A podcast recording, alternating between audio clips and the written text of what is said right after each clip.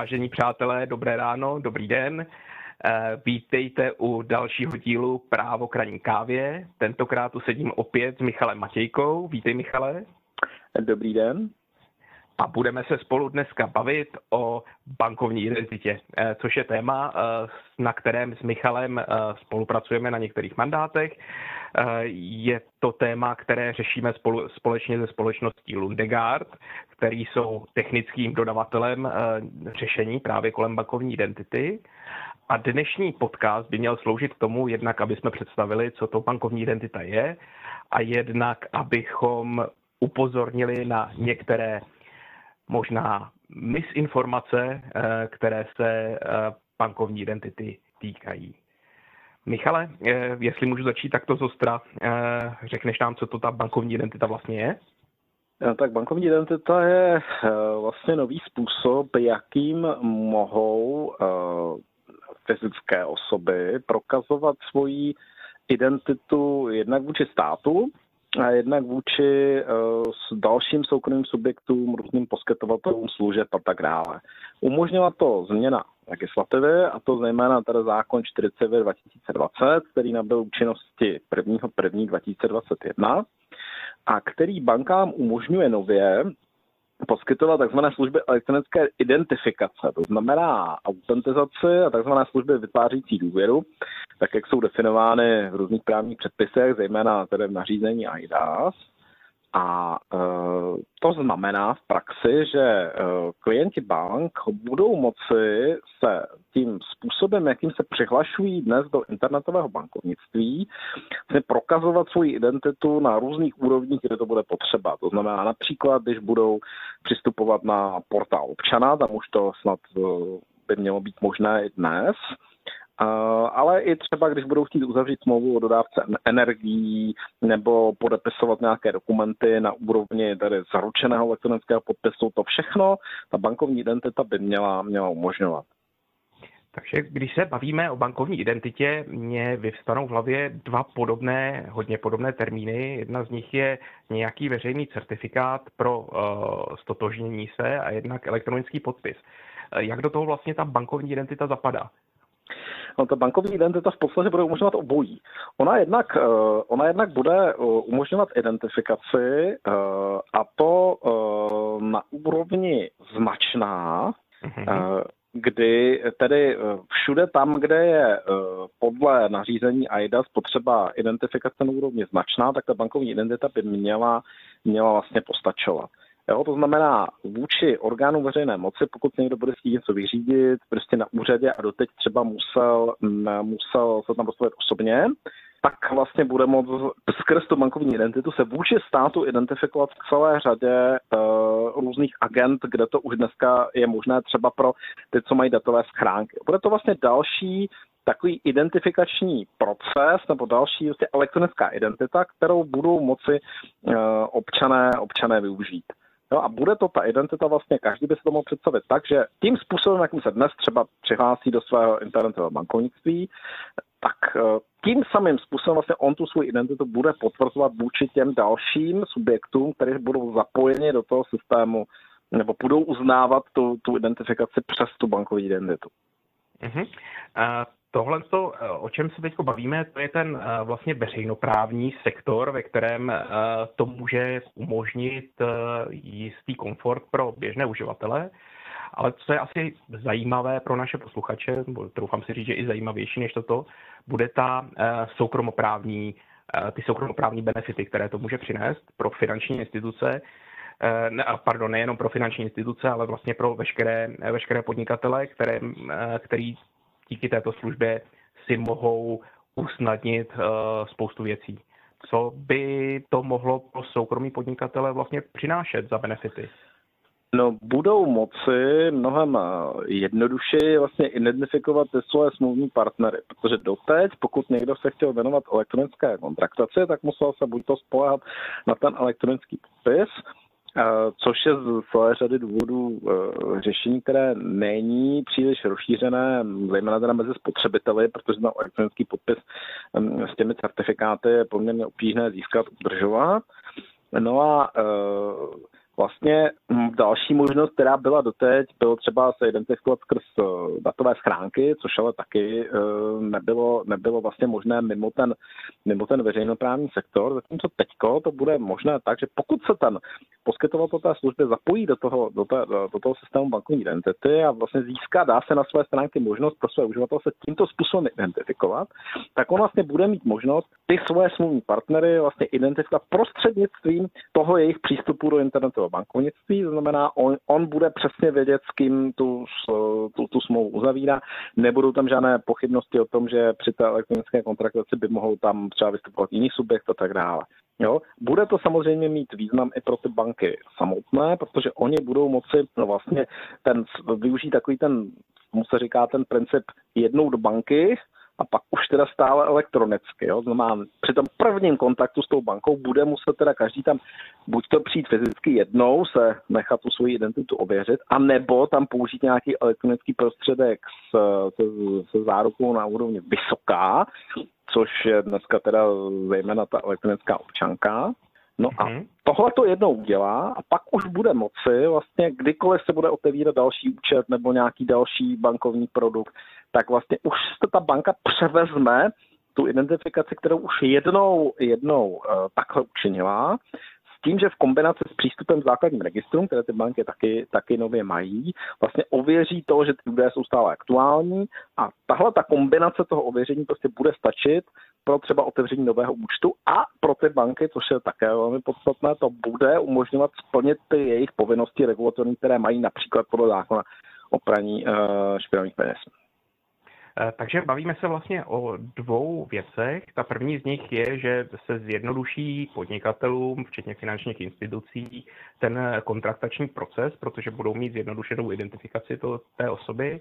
Má to i navazující benefity týkající se AML, k tomu se možná dostaneme ještě později. A eh, v zásadě, pokud bych to měl schrnout, tak eh, já jako čerstvě třeba dospělý český občan, když si zřídím své první elektronické bankovnictví, eh, svůj první eh, bankovní účet, tak to je teoreticky moje první a poslední cesta do kamenné banky, protože od té doby si vlastně budu moct, pokud využiji bankovní identitu, otevírat finanční účty u jiných institucí právě prostřednictvím této identifikace, kterou provedla ta první banka, při, se které jsem se takto potkal.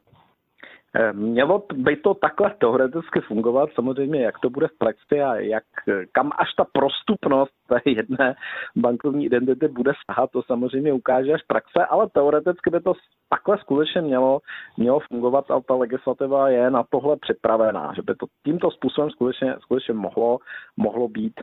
A jak říkám, eh, ta identifikace, to je, to je velmi důležité, je, má tu svůj soukromoprávní, eh, ten svůj soukromoprávní aspekt a i ten, i ten veřejnoprávní. Čili v obou dvou těch situacích, jak vůči státu, tak vůči dalším subjektům já můžu tu svoji identitu, uh, identitu použít. No a tím je vlastně napadá jedno hlavní riziko, které s tím může být spojené, a to je vlastně řetězení těchto identit. Pokud já uh, v rámci nějakého prvního kontaktu s bankou uh, povedu vlastně, nebo povede se mi sfalšovat svoji identitu právě při onboardingu, protože prostě využiju nějaké díry, hmm. uh, díry v, v zabezpečení dané banky, tak potom vlastně už budu používat tuto identifikaci dál a uh, vlastně přes to si můžu zřídit další bankovní identitu a tu potom můžu zase použít dál a vlastně od začátku je ten proces lehce lehce cinklý, protože funguje na sfalšované identitě. Tak samozřejmě eh, každé bezpečnostní opatření se dá eh, pro dostatečně odhodlaného pachatele obejít. Eh, ostatně i v tom fyzickém světě mohou mít padělanou nebo ukradenou občanku. Nicméně ty procesy, hm, které jsou s tím spojené, by měly být nastaveny tak, aby se tohoto riziko samozřejmě rozumně minimalizovalo. A je to jednak teda tím, že ty banky prostě musí mm, jako eh, mít dostatečnou péči při té první identifikaci, to je samozřejmě jedna věc, a potom by to mělo být tak, že při každém vlastně každé té další interakci má ta banka povinnost si teda ty údaje ověřit z registru obyvatel, čili tam by zase mělo být prostě, eh, prostě možnost na případné nesrovnalosti samozřejmě přijít. Jak to bude, jak to bude v praxi a jestli se setkáme s nějakým novým druhem trestné činnosti v podobě krádeže identity, to samozřejmě zase ukáže, zase ukáže až praxe. Na druhou stranu, mm, pokud ty elektronické identity máme, tak prostě k, určitě k nějakým takovým případům docházet bude. Samozřejmě jde o to, aby jich bylo vždycky co nejméně. Rozumím. Možná, když s tím, s tím tématem eh, budeme operovat ještě chvíli dál, tak se vrátíme k tomu, co to vlastně znamená z hlediska AML zákona. A to je jedna z eh, běžných eh, dezinformací, se kterou se s bankovní identitou setkáváme. A to je tvrzení, že bankovní identita vám vlastně vyřeší celý AML. A to se domnívám, že není úplně pravda, protože tak, jak je napsaný v současné době paragraf 8a zákona o prevenci praní špinavých peněz, tak eh, to vlastně říká, že já mohu svou bankovní identitu použít pouze pro eh, tu prvotní a následnou identifikaci a eh, pouze pro potvrzení totožnosti. Jinými slovy, všechny navazující kroky, především tedy kontrola klienta, ať už ta iniciální, ta, ta prvotní a i ta následná, ta je plně v režii toho profesionálního uživatele, té bankovní identity. A mě to takto eh, nahradí pouze tu návštěvu, kde se mě eh, pracovník banky ověří podle obličeje a udělá si opis nebo, nebo kopii občanského průkazu. No a eh, s tím také souvisí to, co si zmiňoval, že s tímto zjednodušením toho onboardingu, pokud jde o AML, jde v ruku v ruce také trošku větší povinnost a to je skrýnování právě v průběhu eh, života toho klienta, v průběhu eh, toho obchodního styku nebo obchodního vztahu, a kdy je zapotřebí eh, vlastně pravidelně ověřovat ty údaje oproti právě registru obyvatel a případné neschody potom řešit s tím klientem. Když budeme přemýšlet o dalších dopadech, týká se to asi GDPR a infobezpečnosti. Infobezpečnost už jsme trochu nakousli. Co, co GDPR? Jak je to se zpracováním osobních dat?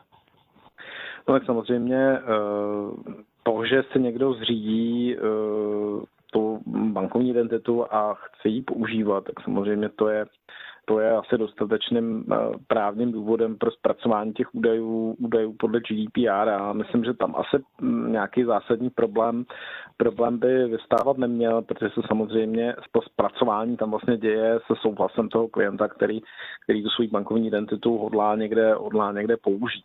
Takže tam asi, tam asi eh, nemyslím si, že GDPR by měl být nějaký zásadní problém pro fungování, pro fungování bankovní, bankovní identity. Samozřejmě musí teda všichni ti zpracovatelé dodržet eh, ty základní principy, to znamená minimalizace údajů, použití jenom pro účel, pro který jsou ale to, to, je, to jsou povinnosti, které vlastně zatěžují všechny správce zpracovatele osobních údajů a není to nic nového, co by se týkalo jenom, jenom, jenom bankovní identity. Což vlastně znamená, že zapotřebí se umět správně na ty údaje zeptat. Typicky pokud eh, prodávám zboží, třeba alkohol, eh, kde je zapotřebí prokázat se eh, mm, rokem narození, respektive věkem, uh-huh. to znamená, že je mi přes 18 let, tak asi není ten správný dotaz na to, kdy jsem se narodil, na přesné datum narození, dokonce možná ani na ten rok, ale teoreticky by mělo se stačit zeptat velmi jednoduchou binární otázkou, jestli je ten eh, člověk, který se mi prokazuje bankovní identitou zletilý či, či nikoliv. Je to tak? Eh, je to tak a samozřejmě uh, ty uh, profesionální uživatelé těch, té služby bankovní identity, znamená ti, vůči kterým se ty, se ty fyzické osoby tou bankovní identitou prokazují, musí mít tyhle ty procesy nastavené tak, aby byly, aby byly v souladu s, GDPR. To znamená, musí samozřejmě splňovat například taky svou informační povinnost vůči těm svým zákazníkům. To znamená, pokud já se třeba v pozici právě, jak si říkal majitel e-shopu s alkoholem, dám na svoje stránky e, možnost e, prokazování toho věku pomocí bankovní identity, tak, tak samozřejmě musím, musím všechny ty povinnosti splnit, musím o tom na těch stránkách ty uživatele informovat, jaké údaje jsou tam zpracovány, po jakou dobu a tak dále. Musím, musím to samozřejmě promítnout do všech svých dokumentů, které se týkají zpracování osobních údajů, znamená záznamy o zpracování, eh, analýzy dopadu na, na ochranu osobních údajů, ale to, jak říkám, není nic nového, co by teď spadlo z nebe pro ty, pro ty, pro ty podnikatele. To jsou povinnosti, které už teda podle GDPR musí dávno plnit. Akorát tam musí doplnit tuhle tu novou věc, která se týká případně údajů, které budou zpracovat nově na základě toho, že budou na svém, na svém obchodu používat tuhle tu možnost identifikace těch zákazníků. Což tedy znamená, že se vlastně každý uživatel bankovní identity, profesionální uživatel, musí zamyslet nad tím, jak má vyřešené GDPR, eh, jakým způsobem to doplnit právě o ty nové způsoby zpracování, včetně informační povinnosti. Hmm. A je to příležitost vlastně jako zrevidovat si svou GDPR implementaci. To určitě.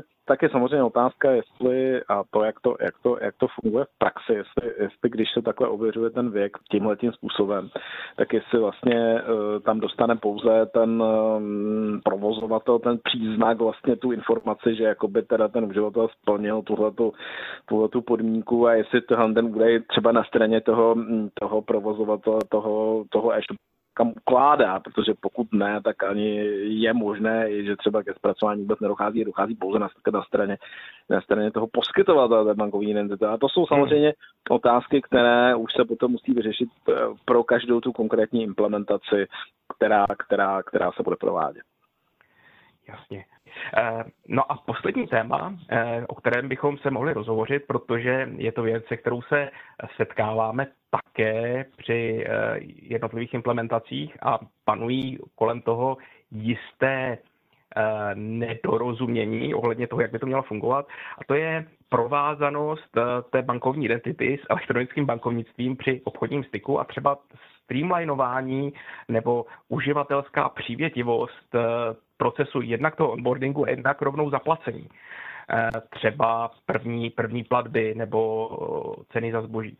A eh, tam je zapotřebí si uvědomit, že v případě, kdybych tu eh, bankovní identitu použil pouze, pouze pro identifikaci a potom se vrátil zpátky do toho svého prostředí toho e-shopu a zároveň chtěl umožnit platbu třeba právě první faktury nebo, nebo toho zboží, tak pokud bych to dělal ze svého e-shopu, budu s rázem poskytovat platební službu, která se, jmená, eh, která se nazývá nepřímé dání platebního příkazu.